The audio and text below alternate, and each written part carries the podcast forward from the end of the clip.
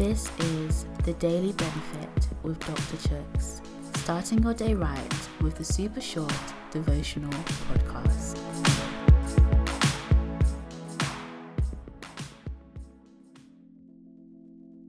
Hey guys, today's reading is taken from 2 Corinthians 10, verse 5.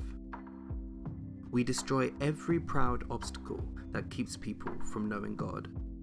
We capture their rebellious thoughts and teach them to obey Christ. Have you ever heard of CBT? It stands for Cognitive Behavioral Therapy and it's a commonly used talking therapy today. It's used for a variety of mental health problems and can be really effective.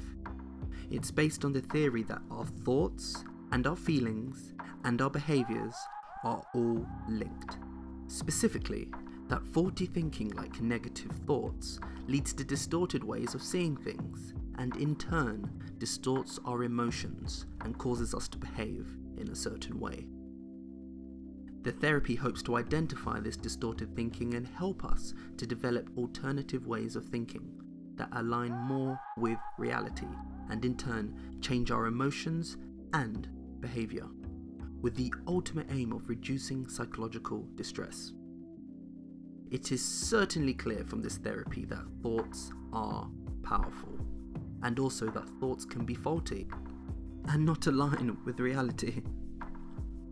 In this verse, we talk about rebellious thoughts, those that are not aligning with God's reality, ungodly thoughts, have you ever had a bad thought, even in passing, that has stayed with you? Maybe you found yourself becoming emotional, maybe angry with something or someone. And maybe even a few hours or even days later, you find that you are still annoyed with them. It's still affecting your mood. And maybe you ask yourself, why? I want to be real with you. This has happened many times with me and my wife Hannah.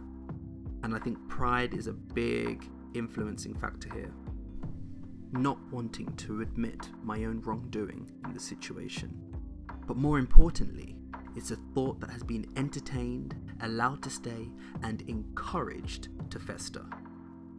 And the problem with thoughts like this is that not only do they cause a bad feeling or put you in a terrible mood, entertaining them in the first place was sinful.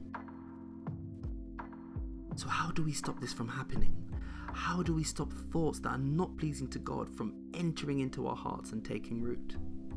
I love the answer to these questions in these verses. We have to take these ungodly thoughts captive. We have to literally tell the thought, no, stop there. it sounds so easy, but I don't think it is. How we actually do that practically I mean, some of these thoughts developed subconsciously, and before we know it, they've started festering.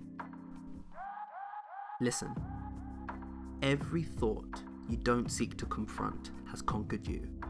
Don't entertain them. Pray with me. God, help me to notice ungodly thoughts. Help me to pray in those moments for your guidance.